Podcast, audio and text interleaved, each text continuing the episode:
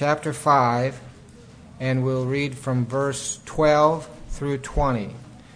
From verse 12 to the end of the chapter, verse 20. So, Jim.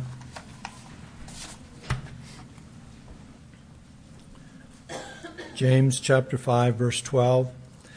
But above all, my brethren, do not swear either by heaven or by earth or with any other oath, but your yes is to be yes and your no, no, so that you may not fall under judgment. Is anyone among you suffering? Then he must pray. Is anyone cheerful? He is to sing praises. Is anyone among you sick? Then he must call for the elders of the church, and they are to pray over him, anointing him with oil in the name of the Lord. And the prayer offered in faith will restore the one who is sick, and the Lord will raise him up.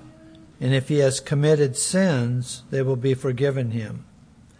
Therefore, confess your sins to one another and pray for one another, so that you may be healed.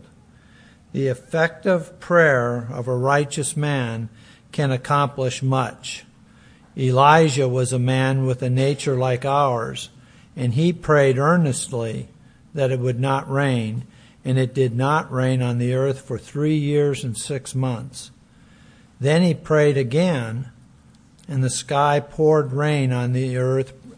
The sky poured rain, and the earth produced its fruit.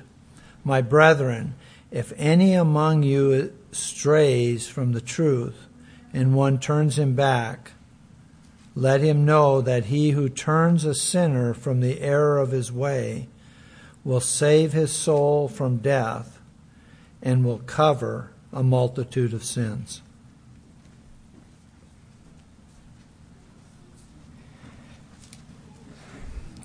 We're coming now to the concluding portion of this letter that James wrote to these Jewish Christians, Jewish Christian groups that had been dispersed because of persecution, dispersed out of Jerusalem because of the persecution there. And he's dealt with many things in this book that have demonstrated what authentic faith is all about. And that's kind of the key phrase that I've brought up a number of times, authentic faith. That's what James is talking about, and he's brought up a number of things that show what authentic faith is like. But now when we get to verse 12, he says, but above all. Now I think this is his way of saying, these are my final exhortations. So the phrase above all includes not just what he's saying here in verse 12, but really this whole final section. That's why I had Jim read the whole section here. In other words, what he's doing here is presenting to us some things that he considers to be of primary importance, or for us to especially consider as he's closing this letter. And so, what's the first major thing that he brings up? Well, when we read verse 12, we say, why is this so important? I mean, at least that's what I did. But above all, my brethren, do not swear. Is that the normal thing you'd think of in terms of... Now, this is really, really important for Christians. Well, it was to James, and I hope we can see why here. Of course, swearing has to do with our speech. And speech is something he's definitely dealt with a great deal in the book. Let me just remind you here. In chapter 1, verse 9, or 19, he says, "This you know, my beloved brethren, but let everyone be quick to hear, slow to speak." So he starts right out and says we should be slow to speak. And then he says, a little bit later, "If anyone thinks himself to be religious and yet does not bridle his tongue, but deceives his own heart, his religion is in vain." So, bridling the tongue. And then in chapter 2, verse 12, he says, "So speak and so act as those who will be judged by the law of liberty." So again, talking about speaking and acting. And then chapter 3, well, almost the whole chapter deals with the tongue. I mean, it's one of the most scathing indictments of wrong speech that you have in all of Scripture. So we looked at that a number of times. And then chapter 4, he talked in verse 11, he says, "Do not speak against one another, brethren. He who speaks against a brother or judges a brother speaks against the law." So, again, speaking, so important, the tongue. And then chapter 5, verse 9, "Do not complain, brethren, against one another." So he's emphasized this thing of the tongue over and over again. The way we use our tongue is a true test of authentic faith. That's what I think he wants us to get a hold of here. It indicates our spiritual state. The way we use our tongue indicates really what's down there in our heart. It indicates what our spiritual state is.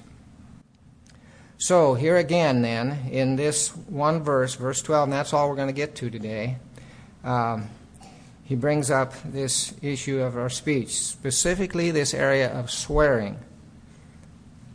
"My brethren, do not swear," he says. So first we need to understand what he's prohibiting when he says do not swear. This is not a pronouncement against profanity, dirty words, vulgarity, or impure speech. That's not what he's talking about here. Of course, these things are wrong, and we need to be very careful and cautious in those type of things. But that's not what he's dealing with here. What he's dealing with here is the subject of oaths. Oaths. And you can see that if you read the rest of the verse. "But above all, my brethren, do not swear either by heaven or by earth or by any other oath."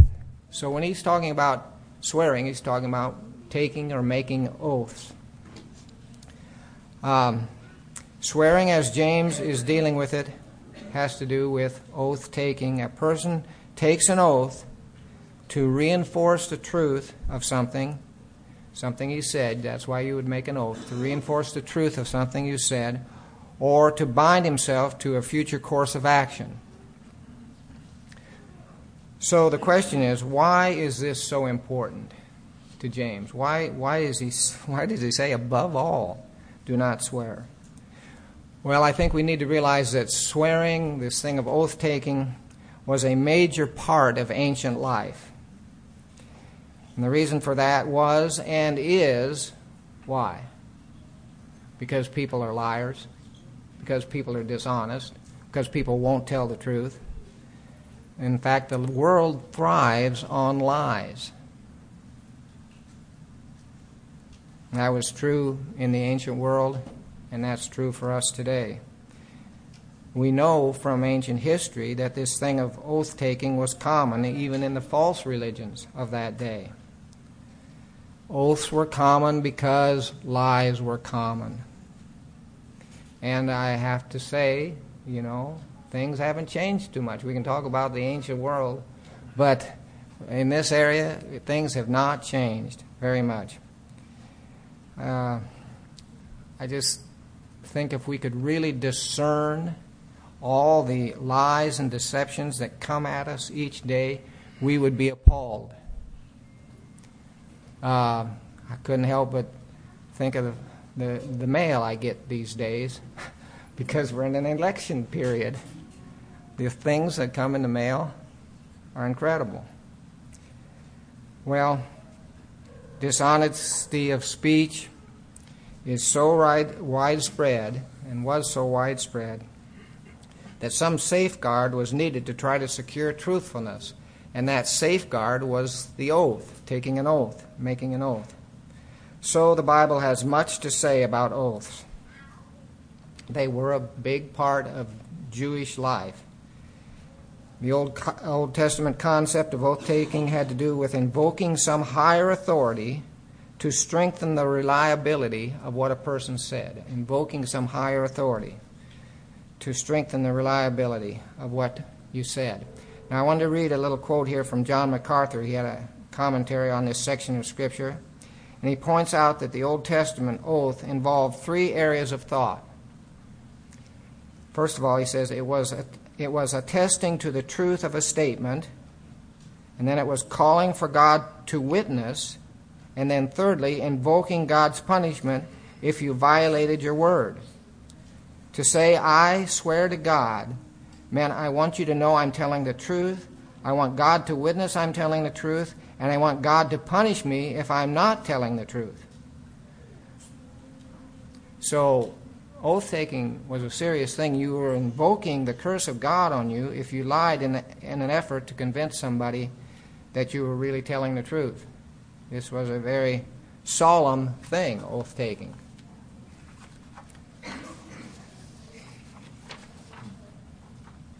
Now we're going to look at a number of scriptures, and we'll see that Jesus had quite a bit to say about this subject of making or taking an oath. He dealt with it in a number of places because what had happened in his time, probably happened long before this, but what had happened is the whole thing of oath making and taking had become an actual way of deception. In other words, this area of speech that was supposed to make for honesty had been turned into a dishonest way of life for the Jews. They had constructed a complex system of swearing whereby some things that they swore by were binding and some things were not.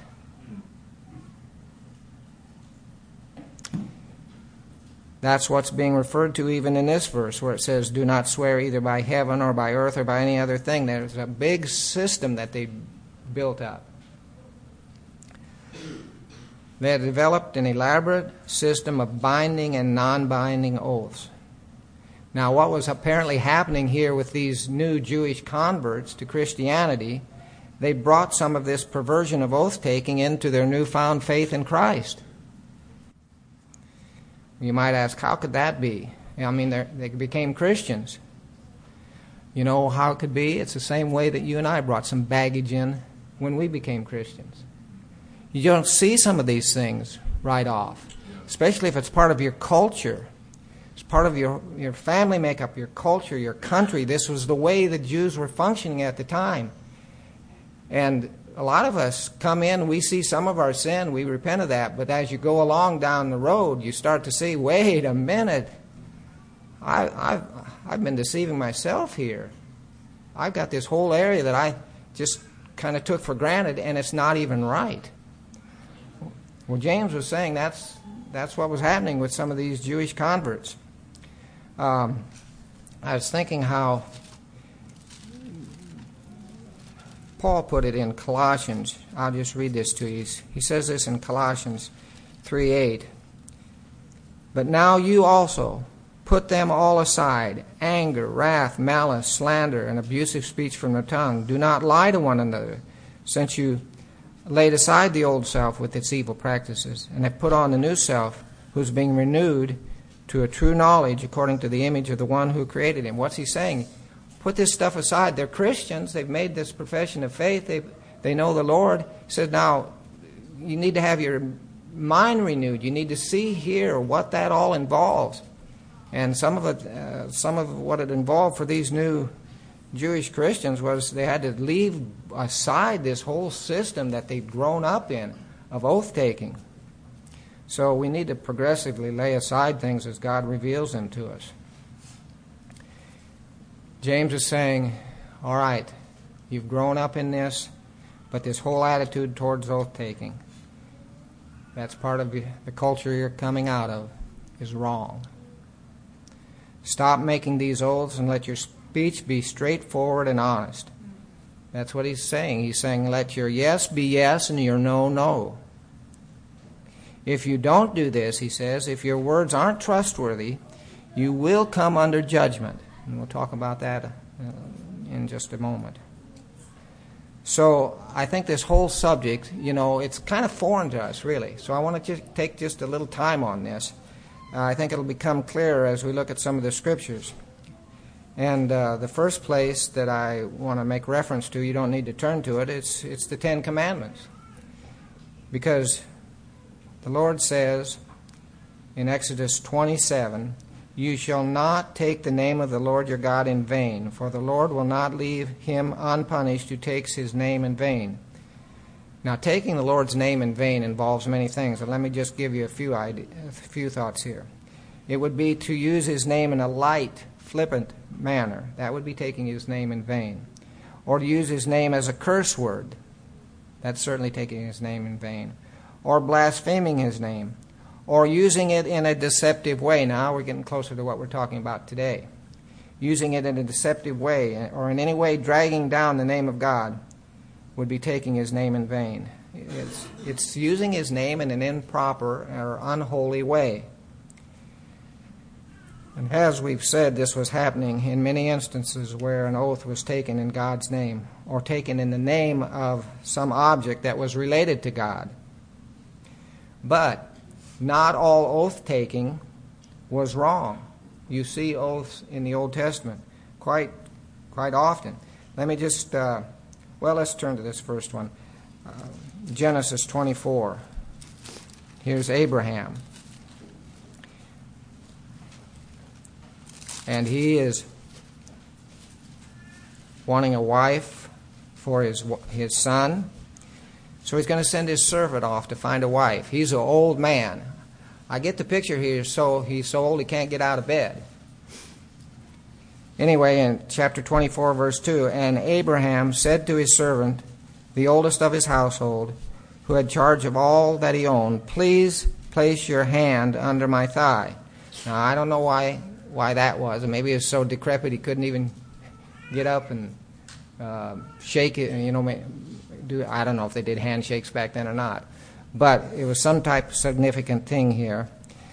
Place your hand under my thigh, and I will make you swear by the Lord, the God of heaven and the God of earth, that you shall not take a wife for my son from the daughters of the Canaanites, among whom I live. So he's sending off this servant, and he makes him take an oath. And down in verse 9 it says, so the servant placed his hand under the thigh of Abraham, his master, and swore to him concerning this matter. So there's just one oath. And as you read through the Old Testament, you see many of the Old Testament patriarchs and persons that are important in the Old Testament making oaths. Isaac made an oath. Jacob made an oath. David made oaths. Many, many oaths in the Old Testament. Sometimes God actually called for this. Let's turn to Exodus 22. Verses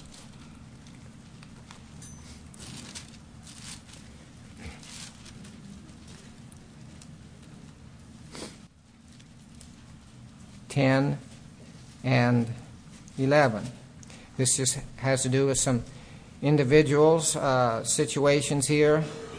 If a man gives his neighbor a donkey, an ox, a sheep, or any animal to keep for him, and it dies or is hurt or is driven away while no one is looking, an oath before the Lord shall be made by the two of them that he has not laid hands on his neighbor's property, and its owner shall accept it, and he shall not make restitution. In other words, if something happened, no fault of your own, you lost this animal that you were supposed to keep track of, well, God said, make an oath that you didn't take this from me, you didn't steal it, you're not depriving me of anything, and then you don't have to make restitution. So that's just an example.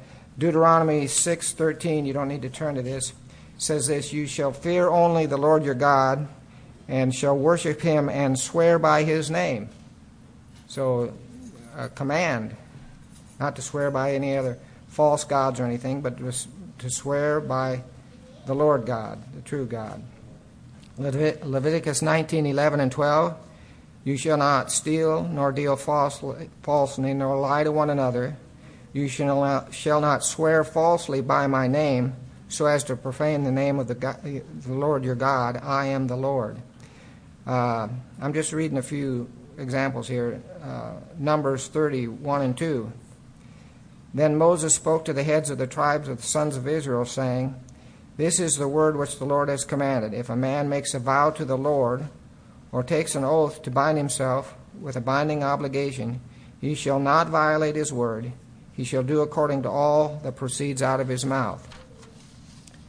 So just oaths were part of their culture, and God recognized that and used them and even commanded them in some instances. Sometimes the whole nation of Israel or Judah would make an oath. You see that in 2 Chronicles 15, 14, and 15. Let me just, don't need to turn to it. But this was a time of really revival and reform under King Asa. And the nation actually promised that they would seek the Lord. And in that promise it says this: "Moreover, they made an oath to the Lord with a loud voice, with shouting, with trumpets, and with horns. All Judah rejoiced concerning the oath, for they had sworn with their whole heart and had sought him earnestly, and he let them find him. So the Lord gave them rest on every side." So here's the whole nation swearing or making an oath before the Lord that they were going to follow the Lord. So I hope we see that oaths were part of this culture, and God made it part of the culture because of the fact of dishonesty and the need for that type of thing. But they were only to be used on rare, solemn occasions, and certainly not entered into lightly or thoughtlessly. They were to be done, as we've read here, in the fear of the Lord. Now, the Old Testament also gives us some examples of oaths that were made in a rash manner or in a foolish manner, foolish vows. We won't look those up this morning. You probably are aware of some of these. But let me just quote Ecclesiastes 5:4 to you. This says, "When you make a vow to God, do not be late in paying it, for he takes no delight in fools. Pay what you vow. It is better for you that you should not vow than that you should vow and not pay. Do not let your speech cause you to sin. And do not say in the presence of the messenger of God, 'It was a mistake.' I didn't really mean that, you know. Why should God be angry on account of your voice and destroy the work of your hands?" So, hasty, thoughtless vows before God were a form of taking the Lord's name in vain. Now, here's, an amazing thing. And that is that on a number of occasions, God himself makes a vow, takes an oath. Hebrews 6:13 tells us, "For when God made promise to Abraham, since he could swear by no one greater, he swore by himself, saying, 'I shall surely bless you, and I will surely multiply you.'" God couldn't swear by anything greater, because there's nothing greater than God. Nothing or anything is greater. So he swore by himself. It says, "By myself I have sworn." If you look that up in Genesis 22:16, that's what it says. "By myself I have sworn." Another way God would swear by himself is expressed in the little phrase, "As I live, saith the Lord." You find that a number of times in the Old Testament. "As I live, saith the Lord." Well, you might ask the question, why would God use an oath? I mean, here's the all-perfect one, all-holy one, all-righteous one. Why would he ever need to make an oath? Well, he didn't need to. But he was, I think he was condescending, that is, coming down to man's level in order to help man trust him, in order to help people trust him. Like I said, he did not need to make an oath because he was totally trustworthy in everything.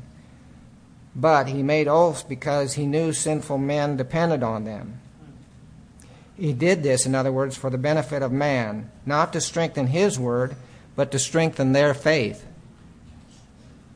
It was a gracious act on his part to help people to believe him.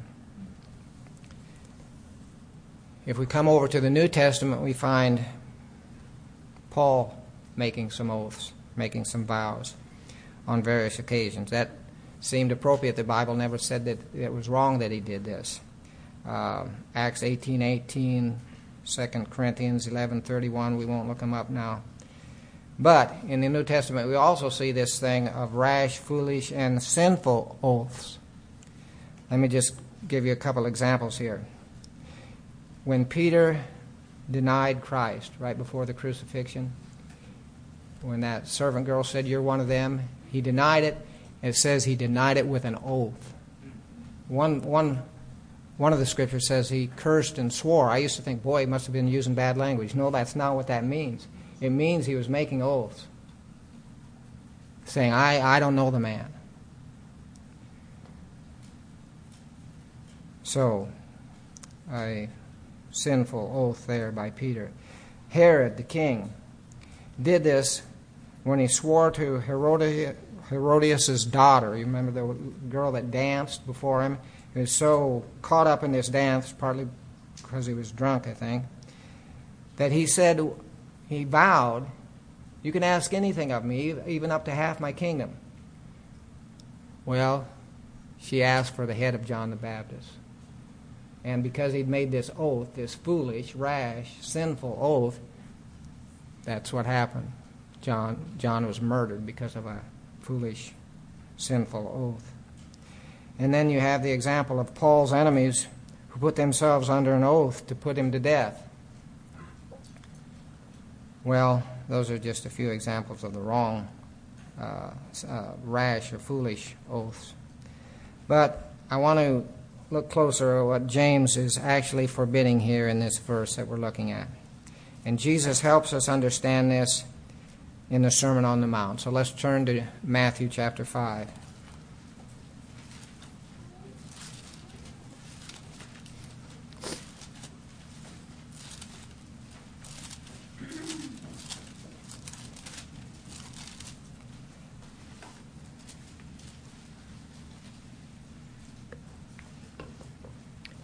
Matthew chapter 5 and verse 33.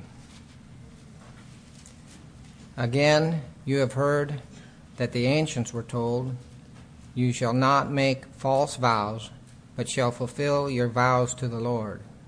But I say to you, make no oath at all, either by heaven, for it is the throne of God, or by the earth, for it is the footstool of his feet, or by Jerusalem, for it is the city of the great king.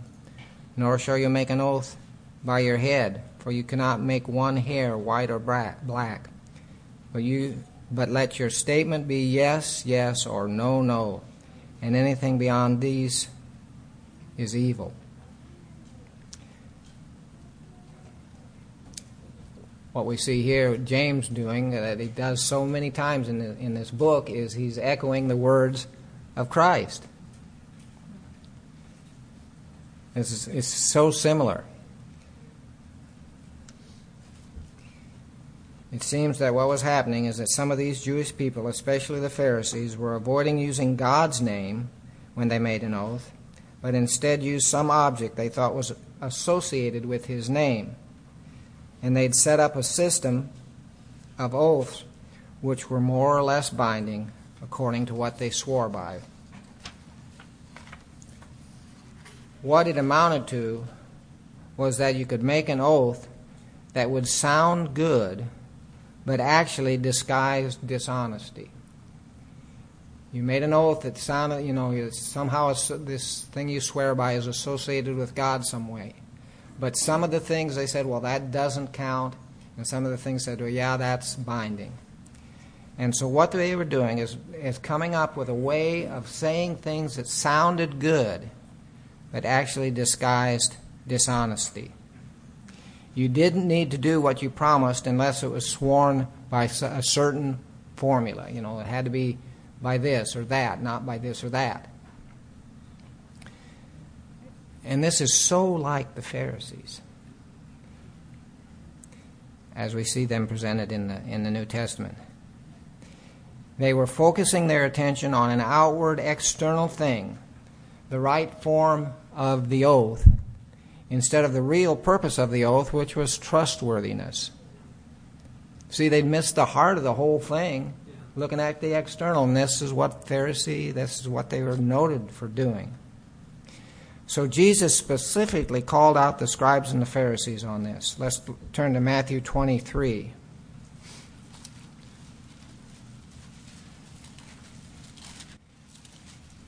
You got to remember that this is easy for us to see.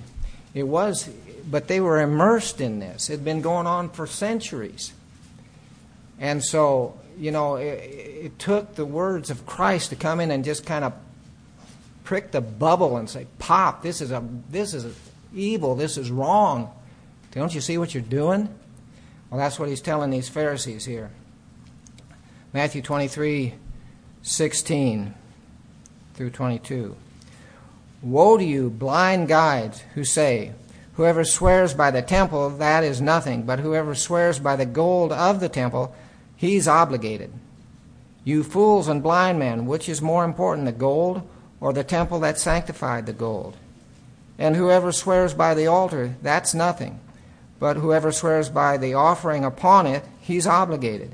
You blind men, which is more important, the offering or the altar that sanctifies the offering? Therefore, he who swears, swears both by the altar and by everything on it. And he who swears by the temple, swears by both the temple and by him who dwells within it. And he who swears by heaven, swears both by the throne of God and by him who sits on the throne.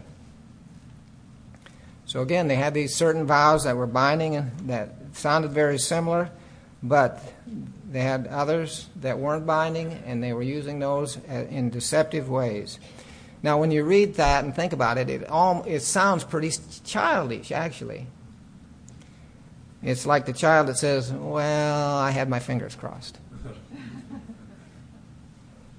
But Jesus didn't think it was childish. He said it was the act of a fool and a blind man. They were foolish because any possible thing they swore by belonged to God ultimately. And everything anyone says is always done before the eye of God. And everyone is accountable for every word before him. You can't come up with these systems. This counts and that doesn't count. So that shows great spiritual blindness to do that type of thing. So Jesus says then in the Sermon on the Mount, that your yes be yes and your no, no, and anything beyond that is of evil or of the evil one.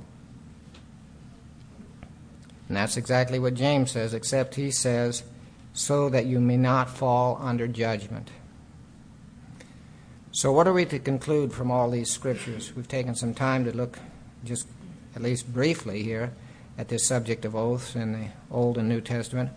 What are we to conclude from all this? Well, the Quakers and some Anabaptist groups concluded that they should not take or make any oaths, ever.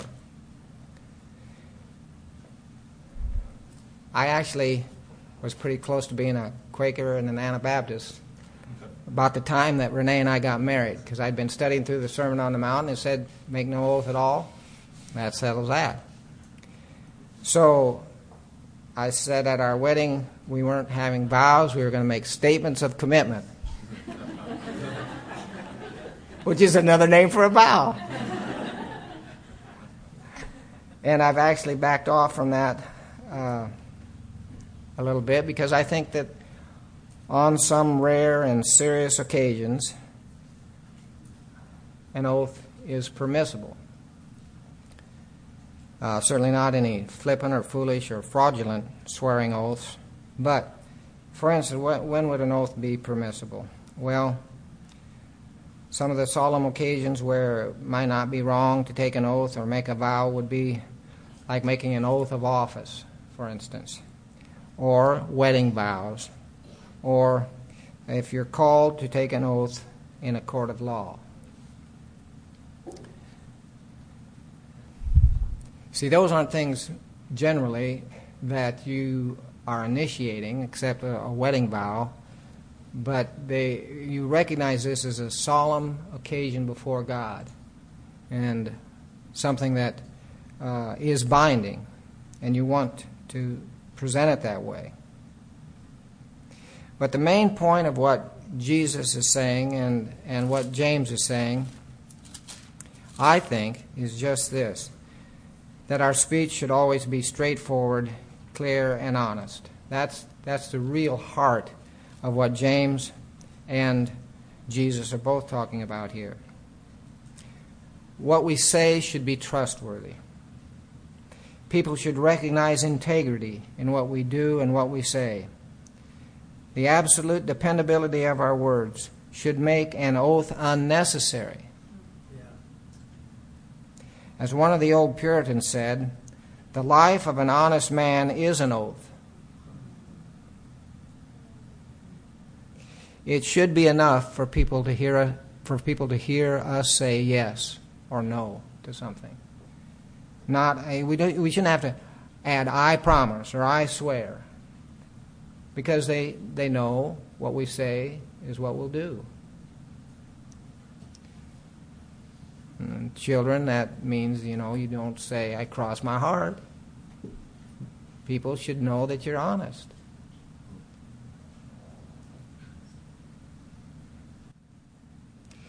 The fact is, if we have to appeal often to oaths, we're saying that our normal conversation can't be trusted. Our mere word should be as trustworthy as a signed document stamped by a notary. If you tell me something, it should be just the same as if you just wrote it out and had it notarized. Anything beyond simple honesty is from the evil one, the father of lies. Now, as I said when we started out here, the world doesn't function like this. Why is that? It's because the whole world lies in the power of the evil one. There's a father of lies. But the Church of God should be and is different than that. It must be. We must recognize our conversation as always sacred, as always before God. See, that was part of the oath thing. You're saying, I'm saying this before God. Everything we say is before God. Always. We should always speak as under oath, because we're always under God. What's that mean? That means if I say I'm going to do something, I better do it. If I say I'm going to be somewhere, I should be there.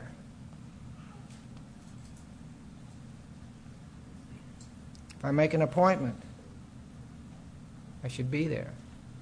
We should be accurate about what we say. We should be dependable. In business, we think about this, but we're talking about at school, we're talking about at home. You don't come into some different realm just because you're at home. One person said, honesty in little things is not a little thing.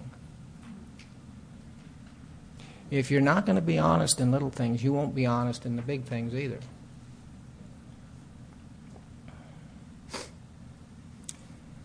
Well, he says here in James, but let your yes be yes and your no, no, so that you may not fall under judgment.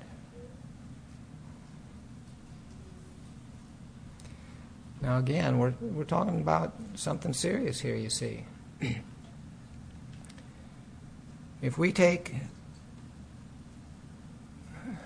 we don't take this position of absolute honesty, if lies and exaggerations and sensational stories and distortions and that type of thing, half-truths, are predominant in our speech, he says there's going to be judgment for that type of person.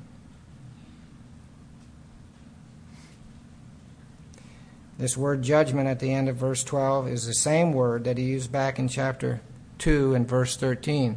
For judgment will be merciless to the one who has shown no mercy. Mercy triumphs over judgment. So when he's saying judgment here, He's talking, I think, in any way, that he's talking about the final judgment, which will result in the punishment of unrepentant sinners. Now, he says, above all my brethren. And then he brings up judgment. Is it proper to bring up judgment in relationship to brethren? Yes, it is. He just did it. I know it's proper. So we can't just say, well, that's for the lost person. There will be a day of judgment. There will be a day of reckoning. We will come before the judgment seat of Christ. And on that day, we'll have to render account, the Scripture says, of every idle word. The things we've done in secret, the things we've said in secret. We'll stand before Him, this one who judges the thoughts and intents of the heart, the Bible tells us. And nothing will be hidden from Him. So this is a solemn thing here we're talking about. Yeah, this thing of oaths, but as I said, our whole life should be an oath. We're always before the eye and ear of God. So, again, the question, why would James give such a strong warning here, especially to professing Christians? Here's the reason, I think. Because he's talking about a lifestyle of lying, and lying of the worst kind, religious lying. That's what the Pharisees were doing. But don't just push it off to the Pharisees. We're talking to everyone here, myself included. He's talking about a lifestyle of lying, religious lying, lying done in the name of God. James is telling us that authentic faith is totally incompatible with a dishonest life. Authentic faith is totally incompatible with this type of lifestyle we're talking about here of dishonesty. If you use religion to cover a deceptive life, you will certainly fall under judgment. Let me read you a few verses here from the book of Revelation. 21:7-8 says, He who overcomes, that means he who has authentic faith, he who overcomes will inherit these things, and I will be his God, and he will be my son. But for the cowardly and unbelieving and abominable and murderers and immoral persons and sorcerers and idolaters and all liars, they will have their part in the lake that burns with fire and brimstone. This is the second death. All liars. Again, in Revelation 21:27, this is speaking of the heavenly city, the New Jerusalem. John says, Nothing unclean, and no one who practices abomination and lying shall ever come into it, but only those whose names are written in the Lamb's book of life. And then, why don't we all look this one up? Revelation 22. This brings out the point I'm trying to make. Revelation 22. And verse 15.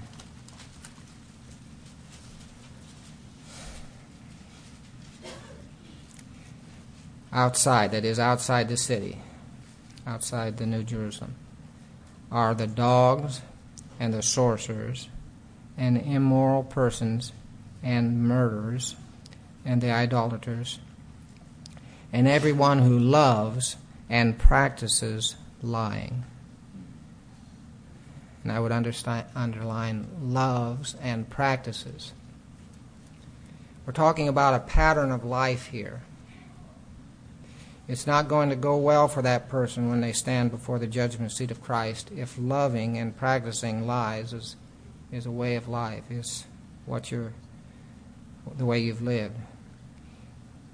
On the other hand, if we know the truth and love the truth, speaking the truth will be the pattern of our life. Now, we may stumble in this on occasion. Remember, James says back in his chapter on the tongue, we all stumble in many ways. And he brings up specifically in our speech. But you see, that's different than loving and practicing lying.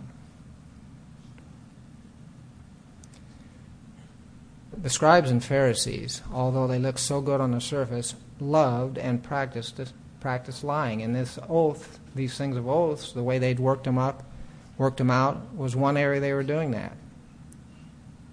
That's why Jesus said to them, "You serpents, you brood of vipers, you snakes, how shall you escape the sentence of hell?" But we could paraphrase that and say, how could anyone who loves and practices lying escape the judgment of hell, the sentence of hell?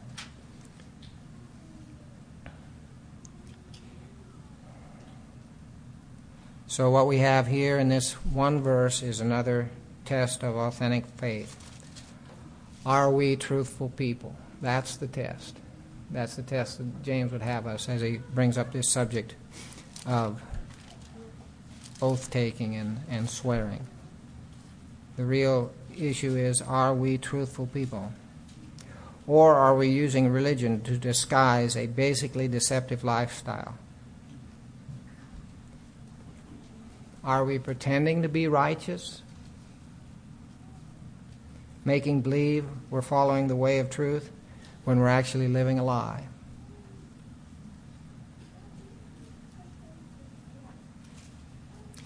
May God keep us from using words that sound good that actually disguise dishonesty. May He cause us to be truthful, trustworthy followers of His Son.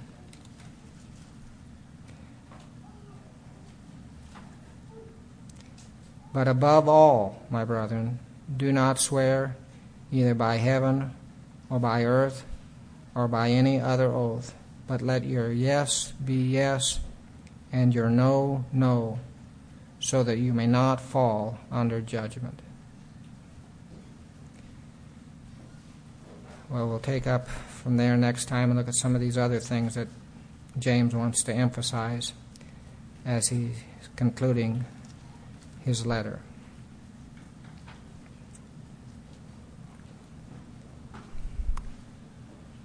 I thought I should just put this little postscript on here. I'm not wanting to bring any false condemnation on anyone, but I do want to exhort us all, don't live a lie. Don't live a lie. Honesty has been purchased for us in Christ. If we're His followers, He will work that in us, that's for sure, because He's conforming us to the image of Christ. He'll bring honesty to all His people.